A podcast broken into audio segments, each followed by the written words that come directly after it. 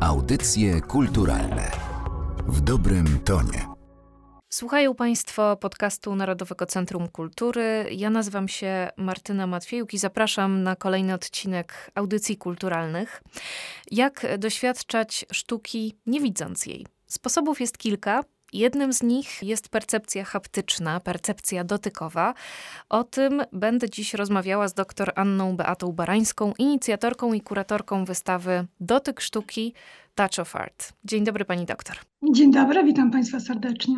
W Galerii Bielskiej BWA w Bielsku Białej do 25 lutego można oglądać wystawę stworzoną i zaprojektowaną z myślą o osobach z niepełnosprawnością wzroku. Na tę wystawę składają się prace przeznaczone do percepcji dotykowej. To już jest druga odsłona drugiej edycji projektu Dotyk Sztuki. Wcześniej, w czerwcu, można było tę wystawę zobaczyć w Lubelskim Centrum Spotkania Kultur. Jaki klucz towarzyszył wyborowi tych 40 obiektów autorstwa artystek i artystów współczesnych? Klucz oczywiście był jeden możliwość poznania prac haptycznie. Dla odbiorców widzących sztuka jest dostępna szeroko. Mamy wiele galerii, muzeów, w których prace możemy doświadczać, ale oczywiście, tak jak sama nazwa wskazuje, są to sztuki wizualne i przede wszystkim doświadczamy je wzrokiem. Ekspozycji dostępnych haptycznie jest naprawdę bardzo mało. Czasami są wydzielone w ramach wystawy pojedyncze eksponaty, ale ta dostępność jest ograniczona. Więc głównym założeniem zespołu kuratorskiego, e, zespołu, który pracuje przy tym projekcie, było wyłonienie takich prac, których poznanie byłoby pełne, nawet jeżeli odbiorca nie jest odbiorcą widzącym, czyli albo nie widzi, albo ma e, jakieś dysfunkcje wzroku. Artyści, którzy zostali zakwalifikowani do projektu, i to zarówno artyści, którzy są dydaktykami w Instytucie Sztuk Pięknych, ale również tworzyliśmy e, otwarty nabór do projektu. Był to nabór ogólnopolski. Otrzymaliśmy ponad 100 zgłoszeń i jury wyłoniło prace, które okazały się bardzo trafne i które możemy oglądać obecnie w Galerii Bielskiej BWA. Pierwsza taka zasada, która kojarzy nam się z wizytą w muzeum czy w galerii, to nie dotykać. Tymczasem tutaj właśnie te obiekty można, nawet trzeba dotykać, e, można je głaskać, wtulać się w nie, a nawet ich e, smakować. Więc po pierwsze, tak jak pani wspomniała, ta ekspozycja jest w pełni dostępna dla osób niewidomych i słabowidzących, które mogą dzięki temu tę sztukę w pełni odbierać, ale po drugie też umożliwia osobom widzącym doświadczenie tego, co zazwyczaj w muzeum jest niemożliwe, bo ten odbiór się po prostu poszerza. Patrząc na obiekty w galerii, nieraz e, jedynie je omiatamy wzrokiem, natomiast kiedy możemy je chwytać, dotykać, poświęcamy im więcej czasu. One angażują naszą uwagę. Zastanawiam się zatem, w jaki sposób z tej wystawy korzystają właśnie osoby widzące. Co zyskuje sztuka odbierana przez dotyk? Pani redaktor bardzo trafnie określiła nasze, tak jakby drugie założenie. Bo pierwszym założeniem to jest udostępnienie kultury osobom niewidomym, niedowidzącym, ale taką drugą częścią tego projektu to jest poszerzenie percepcji osób widzących i zaangażowanie tej grupy odbiorców, która odwiedzając muzeum tego czasu na poznawanie eksponatów e, poświęca mniej. Ja jako e, artystka wizualna i osoba, która często odwiedza galerię, bardzo często mam ten niedosyt, że nie mogę dotknąć. Widzę coś intrygującego, interesującego i jakby pełnym dopełnieniem tej percepcji byłoby dla mnie dotknięcie.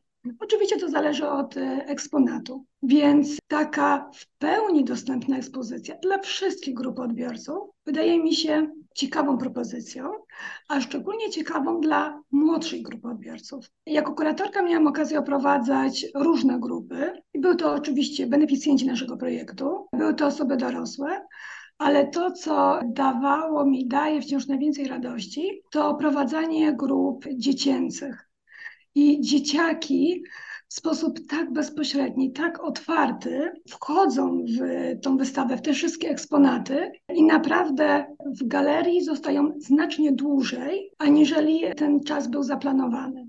Ta pełna percepcja myślę, że jest takim pełnym doświadczeniem kontaktu ze sztuką, ze sztuką współczesną i możliwość odbioru jej na poziomie tych zmysłów, które dane eksponaty dają nam możliwość ich percepcji. To jest ciekawe, co powiedziała Pani o najmłodszych odbiorcach, bo myślę, że my jako dorośli mamy, czy chcemy, czy nie, w pewnym sensie wdrukowany pewien model odwiedzania takich miejsc jak y, muzea czy galerie. No i jednak to oderwanie kawałka czekolady, y, który tworzy obraz i zjedzenie go w muzeum, no to nie jest naturalny ruch, który wykonujemy bez zastanowienia, kiedy widzimy taki obraz składający się z kawałków czekoladek.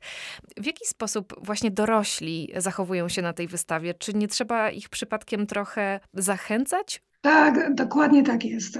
Powiedzmy, przychodzi rodzina. Są rodzice i są dzieciaki. Dzieciaki od razu wchodzą. Wchodzą i bez żadnego skrępowania odbierają pracę. Jak są czekoladki, no to po prostu odpokowują i e, smakują. Jak jest kołyska, kładą się i się kołyszą, tak? Jak są kamienie, rzeźby miękkie, Elwiry to kładą się, przytulają. Jak jest praca Magdaleny Homiak, to też przytulają się. A dorośli mają ten dystans i czekają na takie przyzwolenie. Oczywiście w większości, bo są sytuacje, że dorosłe również y, bardzo łatwo aklimatyzuje się i tą wystawę bez żadnych y, skrupułów poznaje, ale generalnie osoba dorosła czeka na takie przyzwolenie albo na taką zachętę, tak, można dotykać, tak, można smakować. Nie ma żadnych barier. Ta wystawa jest dla państwa i wszelkie takie bariery, którymi spotykamy się na co dzień w galeriach, my tutaj ich nie mamy. Oczywiście pod warunkiem, że eksponaty nie są niszczone. To pójdźmy jeszcze o krok dalej, bo dzięki tej percepcji haptycznej, dzięki dotykowi, przy niektórych z tych prac ich odbiorcy stają się także kreatorami, bo mogą coś pozmieniać. Obiekt y, zmienia swój stan y, po właśnie takim spotkaniu z odbiorcą. I mam takie poczucie, że to się w ogóle bardzo też łączy z odbieraniem sztuki współczesnej, która często przy takim pobieżnym kontakcie nie jest dla nas czytelna. I no, sztuka współczesna, która wymaga przemyślenia tego, czego doświadczamy, wymaga pewnej interpretacji. Tutaj ten dotyk może bardzo w tym pomóc. Dokładnie tak. I nasze eksponaty, e, oprócz tego, że są dziełami sztuki haptycznej, że ten dotyk e, jest istotny, to również bardzo często są te prace, które prezentują określone treści. I artyści sami mówią, jest przestrzeń, w której możemy się znaleźć, w której możemy wyciszyć swoje zmysły, swoje emocje i zagłębić się w temat, o którym artysta chce powiedzieć. Więc ta wielowątkowość prac, to zagłębienie się, tak, jest, jest istotne, ale dzięki temu, że e, ta ekspozycja ma tak specyficzny charakter, to rzeczywiście pozwala zatrzymać odbiorcę w galerii na dłużej, w każdej grupie wiekowej, posłuchać audiodeskrypcji i być może zastanowić się nad problemami bardzo często współczesnego świata, o których artyści poprzez swoje prace mówią. Nie sposób oczywiście opowiedzieć o 40 pracach w ramach jednego podcastu. Ja może powiem tym z Państwa, którzy nie mają możliwości pojawienia się na tej wystawie, że wszystkie obiekty wraz z towarzyszącymi im audiodeskrypcjami można znaleźć na stronie Wydziału Artystycznego UMCS w zakładce Projekt Dotyk Sztuki.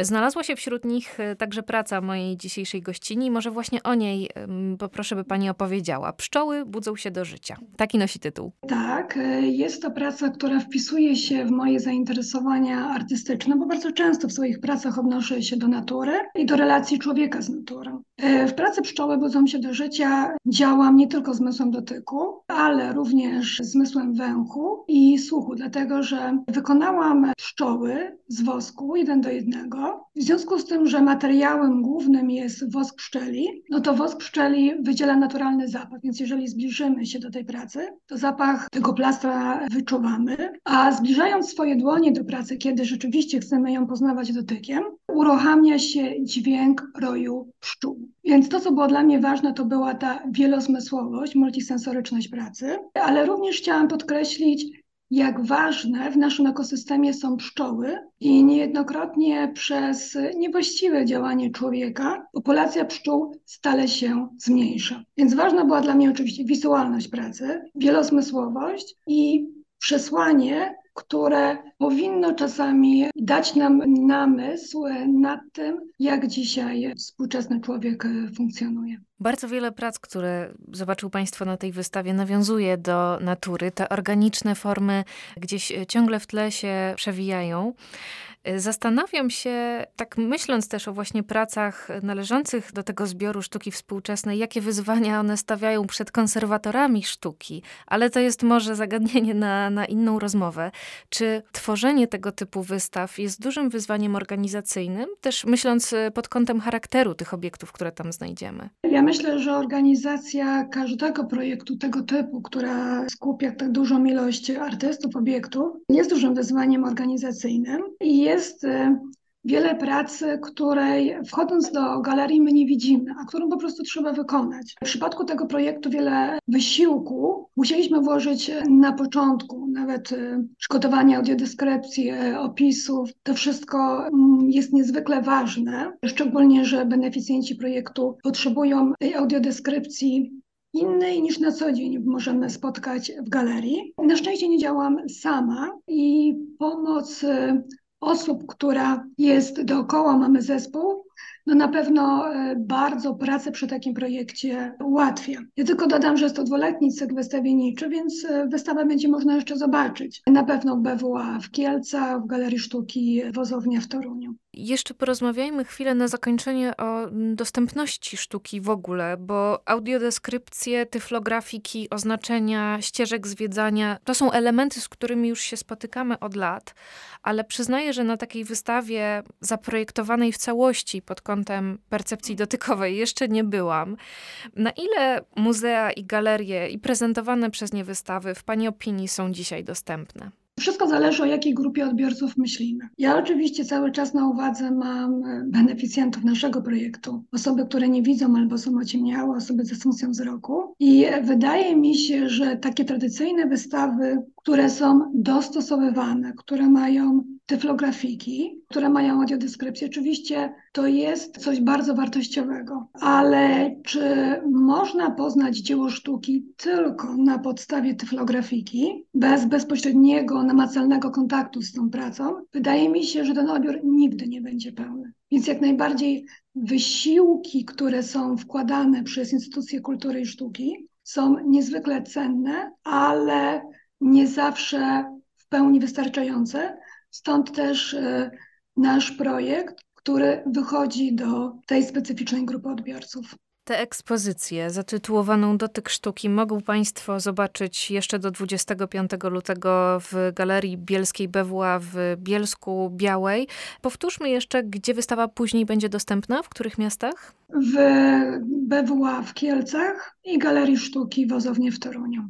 No myślę, że zarówno dla osób widzących, jak i tych z dysfunkcjami wzroku to będzie bardzo cenne doświadczenie. Inicjatorka tego projektu, dr Anna Beata Barańska, była dziś gościnią audycji kulturalnych. Bardzo dziękuję. Bardzo dziękuję i zapraszam do odwiedzania ekspozycji w Galerii Bielskiej BWA. Audycje kulturalne w dobrym tonie.